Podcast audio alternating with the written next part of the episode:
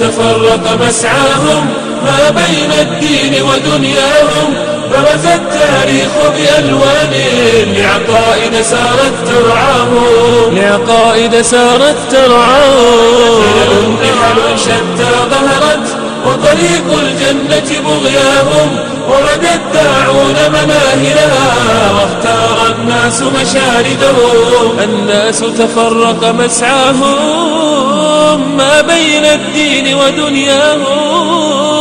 ولف التاريخ بألوان لعقائد سارت ترعاهم. لعقائد سارت ترعاهم.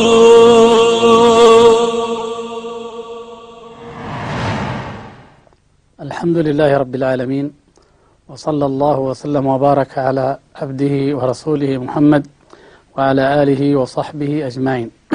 أما بعد أيها الإخوة والأخوات فقد تحدثنا في اللقاء الماضي جملة عن موطن الحضارة ومهد التاريخ وهو جزيرة العرب التي خرجت منها الهجرات وانطلقت منها الحضارات القديمة كما أكد ذلك الباحثون التاريخيون وغيرهم في هذه الأيام وكلما كلما تقدمت الأيام يزداد ذلك تأكيدا.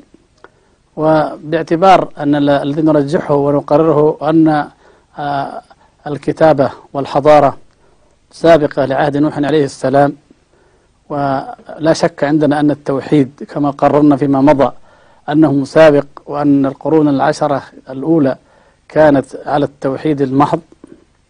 فهناك يعني حادثة عالمية مشهورة وهي تشكل قضية من قضايا الفكر العالمي التي تختلف فيها الآراء والمناهج في بحثها والتوصل فيها إلى المعرفة ولها علاقة بما مضى وهي قضية الطوفان وحادثة الطوفان.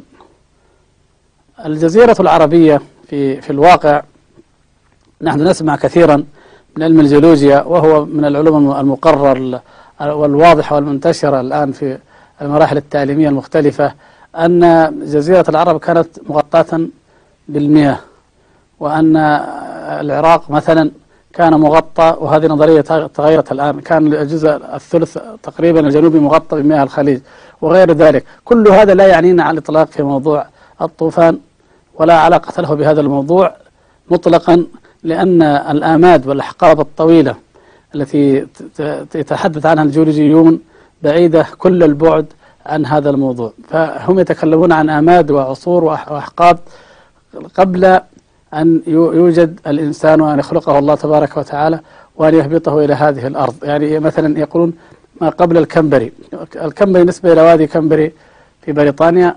فنسبة النسبة إليه يعني مرحلة قديمة جدا بمئات الملايين يعدون من السنين. فهذه لا علاقة لها بالموضوع. الشاهد أنه الطوفان الذي هو بمعنى الماء الذي أرسله الله تبارك وتعالى عقوبة على قوم نوح على كفرهم وعلى ذنوبهم. الحدث الذي يتحدث عنه الناس في مختلف الحضارات ومختلف الشعوب على أنه حدث يوما ما للجنس البشري وأن هناك من نجا منه وهناك من غرق منه. هذا هو المقصود في في هذا اللقاء. هذا الحادث معنى الطوفان مجمع عليه تقريبا لدى جميع الشعوب حتى التي لم يكن بينها أي تواصل أو تلاقي. يعني مثلا نجد أن كتاب قاموس الآلهة والأساطير الذي ألفه ثلاثة من الألمان يتحدث آه، ويقول تحت مادة الطوفان المعربة إن تصور طوفان عام شامل غطى سطح الأرض هو تصور موجود ليس فقط في الأساطير الرافدية بل في أساطير حضارات كل الشعوب. كل الشعوب. يعني بمعنى أن البعض عندما قال إن الطوفان هو الخرافة المشتركة بين بني البشر فهم يعنون بذلك يعني الباحثون في الأنثروبولوجيا أو مقارنة ثقافات الشعوب يعنون بذلك أنه أي شعب تذهب إليه تجد عنده حديث عن الطوفان وأن اختلفت هذه الأحاديث حتى الجزر النائية مثل جزر فيجي أو بعض المناطق في المحيط الهادي. فلعلنا نأتي إلى هذا إن شاء الله. المقصود أنه مشترك فعلا بين البشر وجود هذا الحادثة ووقوع هذه الحادثة. عندما بدأ النقد التاريخي للكتب المقدسة في عصر التنوير القرن الثامن عشر يعني في أوروبا كما يسمى وعندما بدأت العلوم الحديثة تتقدم وتتطور هنالك اختلفت الآراء. وعندما أيضا جمعت هذه الأقوال فأمكن أو أصبح في إمكان الباحث الآن أن يمحص بين هذه الأقوال وبين هذه الآراء ويكتشف ويعرف أين الحقيقة بالضبط في مجموع هذه الأقوال بمصادرها المختلفة. فمثلا هناك آه، بعض من الناس أو, أو منهج نقول المنهج البحثي العلمي اللاديني مثلا يحتمل نوعين أو منه نوعان. فئتان. الفئة الأولى أو النوع الأول هم الذين ينكرون الطوفان. الحديث هذا مطلقا الذي نتكلم عنه. لا لا ينكرون أن الأرض كانت مغطاة بالمياه في عصر ما قبل الكمبري أو بعده. لا ينكرون أن الجليد كان مغطي معظم الأرض باعتبار العصر الجليدي أحد العصور الجيولوجية القديمة. ليس هذه القضية. إنما ينكرون ما ورد وما يقولون أن الناس يتحدثون عنه في التوراة وفي غيرها ينكرون أن يكون هناك طوفان بهذا المفهوم. الدليل أو الحجة أو الشبهة التي لدى من ينكر مطلقا هي في الحقيقة يعني أشبه ما تكون بأنه مجرد عدم العلم وكما يقول علماؤنا رضي الله تعالى عنهم يعني عدم العلم ليس ليس علما بالعدم. ولذلك ننتقل إلى الطائفة الثانية منهم وهم الذين يشككون فيه. لا لا يملكون المقدرة على النفي القاطع لكن يشككون لأن أولئك غلوا في في في الكفر بالأديان والكتب والآخرون يعني يشككون يعني أقرب المنهجية المعقولة تشكيكا. هؤلاء وهؤلاء على أي حال اعتمدوا على أنه إذا كانت القصة التي في التوراة فيها ثغرات كثيرة جدا وهذا ما سوف نعرض لبعضه إن شاء الله وإذا كان ما عند الشعوب الأخرى هو خرافات وأساطير فالأساطير لا قيمة لها. علميا والكلام المتناقض لا قيمة له علميا وبالتالي يشكك في وجود شيء اسمه الطوفان المنهج الثاني هو منهج الوحي المحرف ونعني به ما ورد في سفر التكوين أو الخليقة من التوراة. وهذا الموضوع هو الذي آه، ثارت ثائرة الفكر الغربي عليه منذ عصر التنوير هو القرن الثامن عشر آه، الميلادي كما يسمونه في الغرب. وأصبحت مشكلة الطوفان هي إحدى المشكلات الكبيرة لأنها جزء من آه، القول بعدم دقة تواريخ التوراة وانطباقها على الحقيقة وعلى الواقع. فهذه المشكلة العويصة آه، لا نستطيع طبعا الإفاضة فيها لكن نحن نأتي عليها من المصادر أو الشروح الكتابية ولا سيما من دائرة المعارف الكتابية التي كتبها مجموعة منهم وهي مؤخرا وبذلت فيها جهود كبيرة جدا للدفاع عن الكتاب المقدس عندهم وأنه كله وحي وأنه لا, تخط لا خطأ فيه ولا تناقض.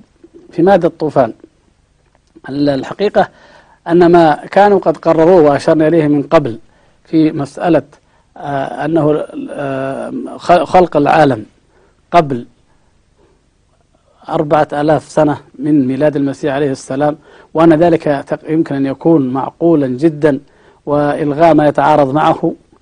هذا الكلام الذي نقروا في في مادة أنتربولوجيا مثلا أو غيرها ناقضوه هنا بشكل واضح على ما سوف نذكر إن شاء الله تبارك وتعالى لأنه لا يمكن الجمع بين النقائض بالفعل يعني.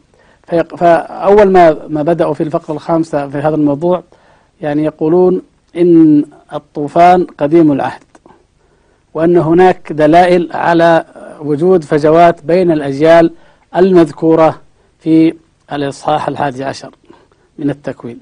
يعتبرونها أجيال لأنه قالوا فلان ابن فلان ابن فلان ترتيب مرتب وموته وحياته وولادته وكل شيء ولم يعتبروها كما جاء في القرآن الكريم أمم بأمة بعد أمة وقرن بعد قرن. فمن هنا يعني وقعوا في هذا الخطأ وهذا يدلنا على أن كثيرا يعني من التحريف الواقع في الكتب هو بأن يضاف أو يدخل فيها تفاصيل ليست حقيقية وليست منها فبالتالي يشك الشاك في أصل القضية برمتها.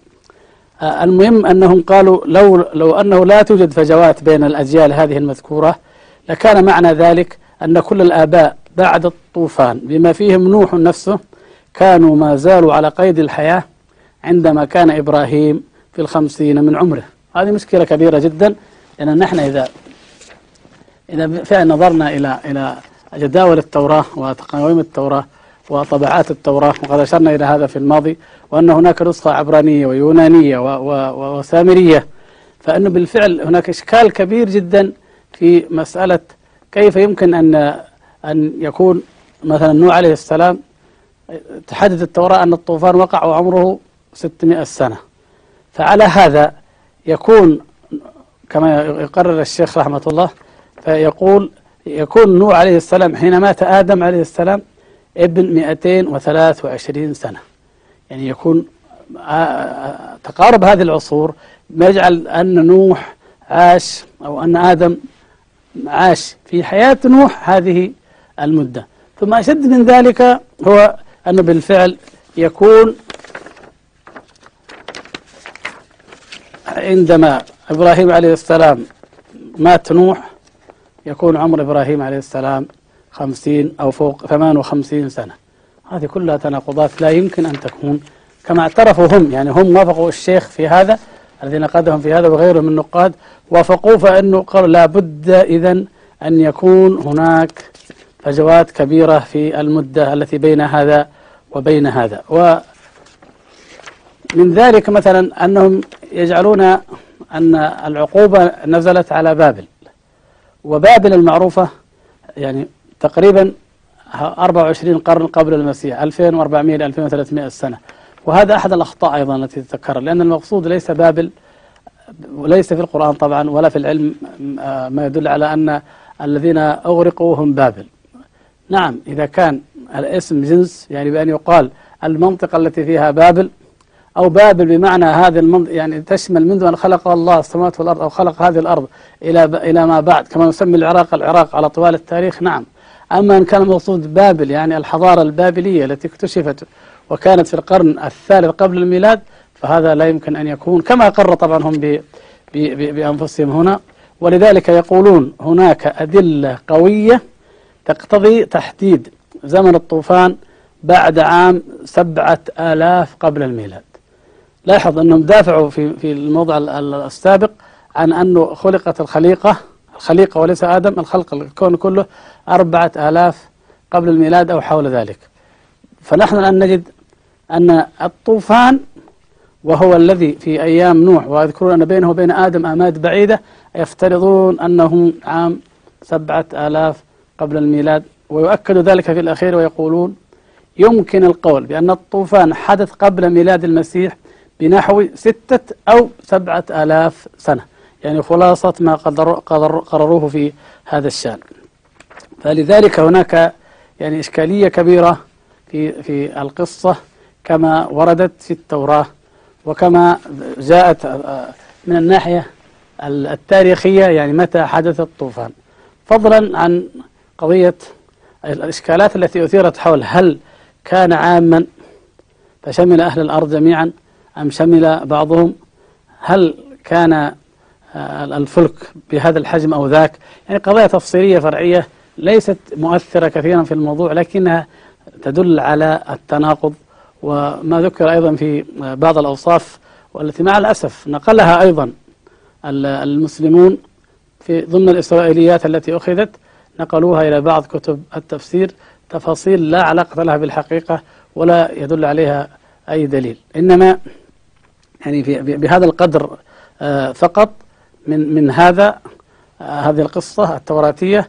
يكتفي العلماء بالقول بأن هذه القصة تدل على أن هذه النصوص غير محققة وأنها غير دقيقة. يعني على سبيل المثال نحن نعرف الطبيب المشهور موريس بوكاي الذي كتب كتابه المشهور دراسة الكتب المقدسة في ضوء المعارف الحديثة.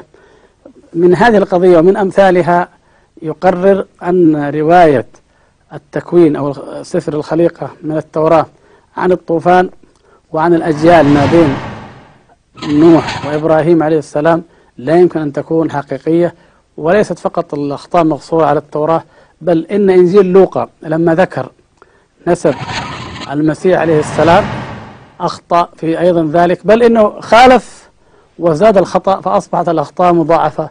ومتراكمة. وهنا نذكر بأنه حتى نحن يعني الذين الذين ينسبون النبي صلى الله عليه وسلم ويتعدون معد ابن عدنان إلى إبراهيم عليه السلام ثم أيضا يتعدونه إلى آدم أن هذا خطأ ومنقول عن أهل الكتاب ونحن نرفض الخطأ أينما وجد هنا أو هنا لأنه بدون علم وبدون يقين. وقد نقلنا الآثار في ذلك فيما سبق. إذا يعني يعني يكفي فعلا أن أن يشك أو أن يشك الشاك في في هذه القصة كما وردت في التوراة وأن يتردد فيها إلا أن يخرج بخلاصة مجملة لها كما فعل الأستاذ رشيد رضا رحمة الله تبارك وتعالى عليه في هذا الشأن. آه، الأستاذ رشيد رضا في تفسير المنار يعني ننتقل معه إلى المنهج الرابع وهو منهج القرآن في الحديث عن الطوفان والمقارنة بينه وبين ما في التكوين. قضية الستة الأيام والخلاف فيها و أول السفر لا يهمنا كثيرا لكن يقول أن القصة التي جاءت في التوراة ليس فيها أن نوح كان رسولا ولا أنه دعا قومه إلى الله ولا أنه آمن معه أحد. ولا أنه كان له ولد كافر غرق مع قومه ولا امرأة كافرة. يعني يعني لم لم يأتي بهذه الأمور. إنما يتفق القرآن والتوراة في أن سبب الطوفان غضب الله تبارك وتعالى على البشر بفسادهم وظلمهم. فيعني الفرق أو, أو القدر المشترك هو هذا. ويضيف شيئا آخر يقول يوافق القرآن صفر التكوين تقريبا في عمر نوح. وهو 950 سنة ولكن نص القرآن أنه لبث في قومه هذه المدة. والصحيح أنه نعم أنه لبث فيهم ألف سنة إلا خمسين عاما كما ذكر الله تبارك وتعالى. هذا لا علاقة له بعمر نوح لأنه لم يبعث إلا بعد أمد. قيل إنه في بعض الروايات ما يقارب خمسمائة عام. فهو بعث بعد أمد ثم لم لم يذكر الله تبارك وتعالى لنا كم عاش بعد ذلك عندما قال وجعلنا ذريته هم الباقين. فإذا آه هذه الألف سنة إلا خمسين عاما ليست في الحقيقة عمر نوح عليه السلام وإن كما جاءت في القرآن هي اللبث مكثه آه، عليه السلام في دعوة قومه إلى الله تبارك وتعالى فقط. عند ذلك يأتي يعني الشيخ رشيد رضا ويبدأ في المقارنة ويلخص لنا خبر الطوفان في الأمم القديمة لتظهر بهذه المقارنة الحقائق الواضحة بين ما جاء في التوراة وما جاء في القرآن وما جاء في هذه الأمم. يبدو لي من كلامه أنه رحمه الله نقله من كلام يوسف الدبس من كتابه الذي أشرنا إليه فيما مضى هو تاريخ سوريا. اللهم إلا إن كان الاثنين ينقلان مصدر واحد لكن ربما يكون الأول أرجح. وهذا يعني لطرافته لا بأس أن ينقل وفيه بعض الأمور طريفة فعلا. آه، يقول الشيخ أنه ورد في تواريخ أكثر الأمم القديمة ذكر للطوفان منها الموافق للتكوين إلا قليلا ومنها المخالف له إلا قليلا. ثم يبدأ بالروايات ويذكر مثلا روايات الكلدانيين وغيرهم من الأو التي تتحدث عن ملحمة قلقامش الملحمة التي تحدث عنها كثير من المؤرخين آه، هي ملحمة قديمة فعلا ومن اللغة الأكادية وحظيت بالبحث والإعجاب الشديد ويتحدث عنها الشعراء والأدباء والمؤلفون والمؤرخون وترجمت عدة ترجمات. يعني بين يدي الآن هذه أربعة يعني أربعة ترجمات لهذه الملحمة. أربع ترجمات لها. من أطرفها الترجمة التي عملها الدكتور سامي الأحمد بحيث أنه يأتي بالنص الأكدي ثم بعد ذلك يأتي بالترجمة. وبهذا يظهر لنا فائدة يعني عجيبة جدا وهي أن أصل اللغة الأكدية والقديمة هي اللغة العربية فالكلمات عربية. الرب المعبود هنا كما يزعمون هو شمس أي الشمس. وبقية اللغة هناك مقاسم مشتركة. المقصود أن يعني الرواية أقرب رواية إلى ما في التكوين هي ما جاء في ملحمة كالقامش التي جاءت في الأساطير القديمة في بلاد الرافدين. لكن هناك أمم أخرى لها شيء في من هذا والعجيب أن لاحظنا أنه كل شعب يسمي الرجل الذي نجا أو الرسول اسما مختلفا. لا يوجد تطابق إلا ما بين التوراة والقرآن في أن اسمه نوح عليه السلام. أما بقية الكتب أسماء أخرى لا يهمنا بعضها. مثلا اليونانيين آه، ذكروا اسما آخر. الفرس لهم قضية وقصة أخرى. الهنود مثلا الصينيون لهم قصص. في البرازيل لهم لها قصة أخرى. في المكسيك لها قصة أخرى. فكل بلد لها قصة. لكن من أطرب ما فيها هو ما ورد عن قدماء الفرس وهو أنهم قالوا إن الله تعالى أغرق الأرض بالطوفان بما انتشر فيها من الشرور والفساد وذلك بفعل إله الشر أهرما أو لعلهم يردون الشيطان أو حرفت وقالوا إن هذا الطوفان ثار أولا من تنور العجوز إذ كانت تخبز خبزها فيه. يعني يعني التنور لم يذكر في في الأساطير المعروفة فيما قد طلعت عليه إلا في أساطير الفرس ذكر التنور وجاء النص عليه في القرآن. ونحن لاحظنا وأشرنا ونؤكد الآن أي شيء يذكر في القرآن. وليس العادة أن القرآن يأتي بالتفاصيل. معنى ذلك أن هذا التفصيل إنما ذكر ليصحح قوما ما قاله قوم ويخطئ ما قاله آخرون لأهميته في التصحيح وبيان الحقيقة وإن كان غير مهم في العبرة وفي الموعظة وفي الهدى وفي البيان. هذا يعني لا يهم كثير لكن يهم فقط في هذا. فمن بين كل الأمم الفرس احتفظوا بأنه فار التنور فتأتي هذه يأتي ذلك في القرآن وهو على الأصح فعلا ما يخبز فيه. بمعنى أنه إذا كانت الدنيا كلها يعني الله سبحانه وتعالى أمر السماء أن تمطر وأمر الأرض أن تخرج يعني فجرها ينابيع. فإذا إذا تفجرت الدنيا ينابيع. حتى أن التنور الذي يخبز فيه انفجر منه الماء معنى ذلك أن هذا لا يمكن أن يكون إلا العذاب. لكن في الحالات العادية في الحالات الطبيعية يمكن أن تنفجر أي عين من أي مكان. لكن أن ينفجر التنور ويفور فهذه علامة مؤكدة جعلها الله تبارك وتعالى نوح عليه السلام على أن الأمر هو عذاب وأنه جاءهم ما كانوا يوعدون. فحينئذ عليه أن يدرك نفسه ويركب هو والمؤمنون في السفينة. آه، طبعا في من الطرائف أيضا في هذا أو الأشياء المختلف فيها أن الهنود يزعمون أن السفينة استقرت على جبال الهملايا. التوراة لا تذكر الهملايا. التوراة تقول جبال أرارات وهي جبال أرمينيا. واجتهد الشراح الكتابيون وهم كثير جدا اجتهدوا بشكل كبير في إثبات أن آه، يعني أرارات هي فعلا حقيقة الجبل الذي استقر عليه السفينة من أحد الطوفان. يعني يعني لا أيضا هذا أمر لا يهم يعني في سياق القصة في العبرة في الموعظة في الهدى لا يهم أن يكون أي جبل من الجبال. لكن عندما نجد أن القرآن الكريم سمى أن الله سبحانه وتعالى سماها الجودي فمعنى ذلك أيضا هو تكذيب لمن قال إنه أرارات أو هملايا. طبعا الهملايا غير معقول أبدا ولا حتى أرارات على نظر من يرى أنه عم الأرض لأن الهملايا كما نعلم ترتفع يعني ارتفاعا هائلا جدا فيعني شيء يعم الأرض بهذا الارتفاع الهائل. يعني يعني لماذا لماذا يعم الأرض حتى يصل إلى أعلى جبل؟ غير غير معقول أبدا بهذا الشكل.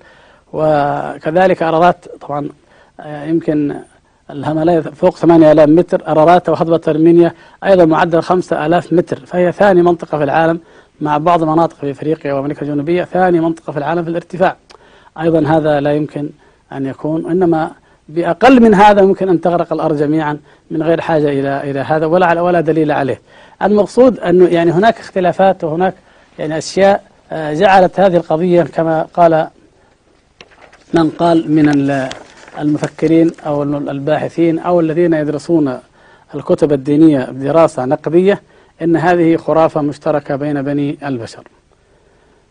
آه، حقيقة في ضوء ما جاء في هذه القضايا من اختلافات آه، نجد أن هناك آه، ظاهرة في تاريخ الكتب الدينية وبالذات في تاريخ طباعة الأناجيل والتفاسير أو التوراة والأناجيل والتفاسير المتعلقة بها.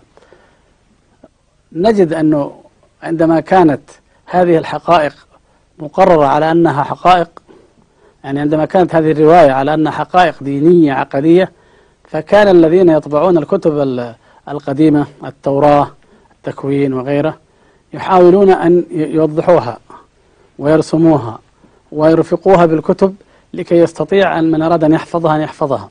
سواء كان في شرح إنجيل لوقا ليحفظ نسب المسيح عليه السلام.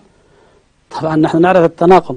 كيف يقولون هو ابن الله ومع ذلك ينسبونه إلى داود ثم إلى إبراهيم عليه السلام؟ المقصود يعني فيأتون بهذه الشجرة لتحفظ أو لكي تفهم لأن الحفظ عندهم قليل لكن لكي يعني يمكن الاطلاع عليها أو يأتون بها بشكل أوسع وتفننوا في ذلك ولا سيما بعد اختراع المطبعة.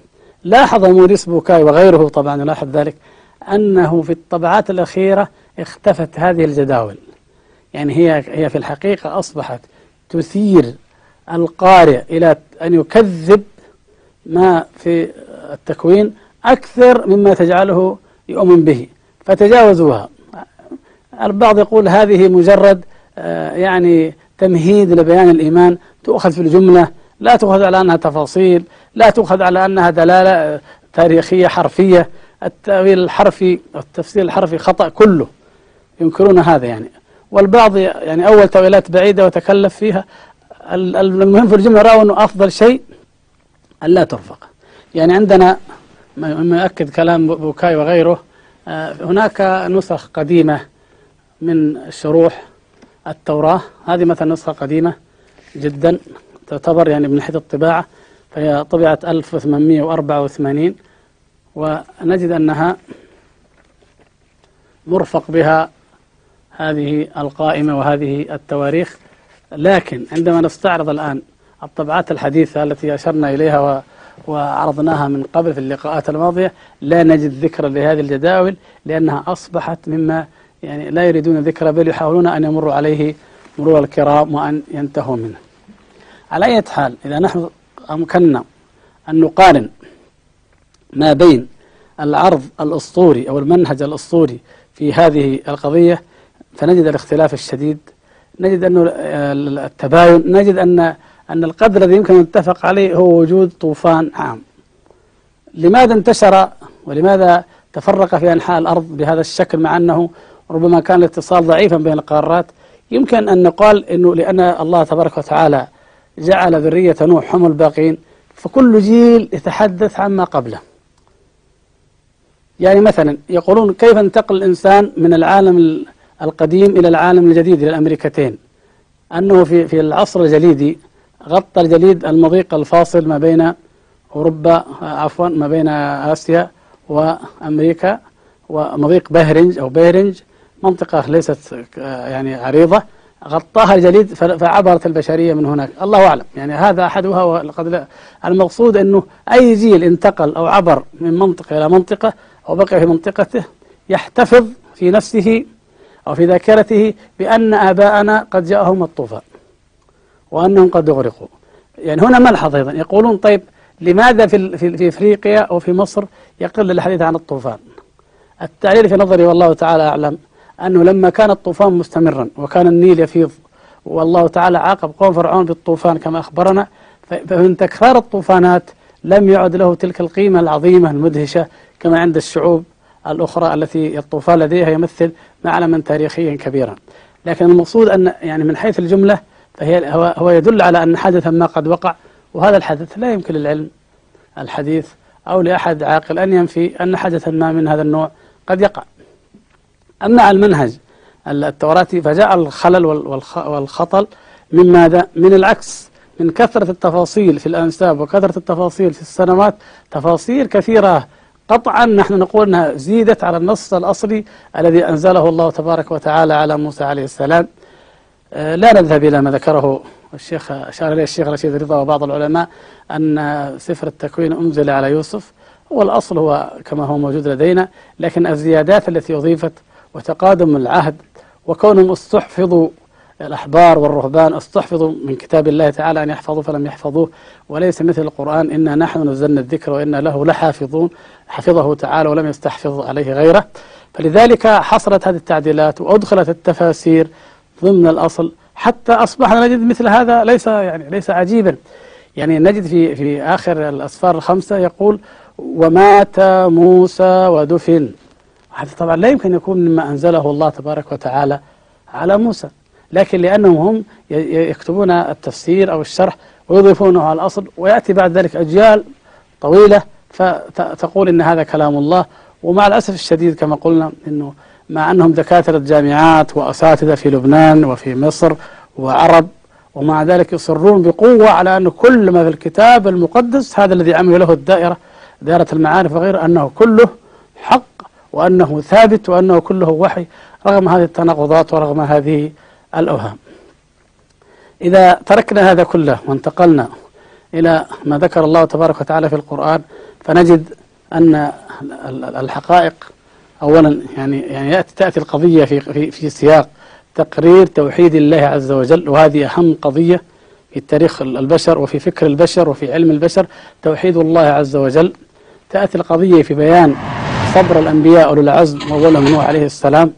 تأتي أيضا هذه الأحداث في بيان قوة الله سبحانه وتعالى وتأتي في بيان إعذار الله تعالى للخلق. فهو فإنه يعني أعذرهم ولم يعذبهم إلا بعد هذه المدة الطويلة ألف سنة إلى خمسين عاما. آه، تأتي أيضا لبيان التأسي تأسي الدعاء. فكيف لم يؤمن به إلا قليل؟ آه، نوح عليه السلام لم يؤمن معه إلا قليل. وأكثر الناس أو البقية لم يؤمنوا. كل هذه وغيرها من العبر الكثيرة تأتي في القرآن فتبعدنا كثيرا عن قضية يعني في أي سنة وفي أي يوم وكيف حصل وما أسماء الحيوانات وما أسماء التفاصيل التي ليس لها يعني دلالة وليس لها عبرة في في في هذا السياق. بل إن هناك يعني يعني ولا ليس في القرآن شيء إلا بحكمة. إن أرسلنا نوحا إلى قومه أن أنذر قومك. لاحظ قومه وقومك هذه لم تأتي عبثا. بل لتؤكد أن النبي صلى الله عليه وسلم هو وحده المبعوث للناس كافة. ومع ذلك فإن هذا لا يعارض ولا ينفي أن يكون الغرق عم جميع الأرض. ثم بعد ذلك يكون وجعلنا ذريته هم الباقين تكون البشرية بالفعل من ذرية نوح عليه السلام فهو الأب الثاني للبشرية لا على السلالة التي ذكرتها التوراة بالتفصيل لكن في الجملة هو بالفعل الأب الثاني للبشرية ولو بعد قرون ولو بعد قرون من, من, من نجاة من آمن معه لأن هذا معروف في علم الأنساب.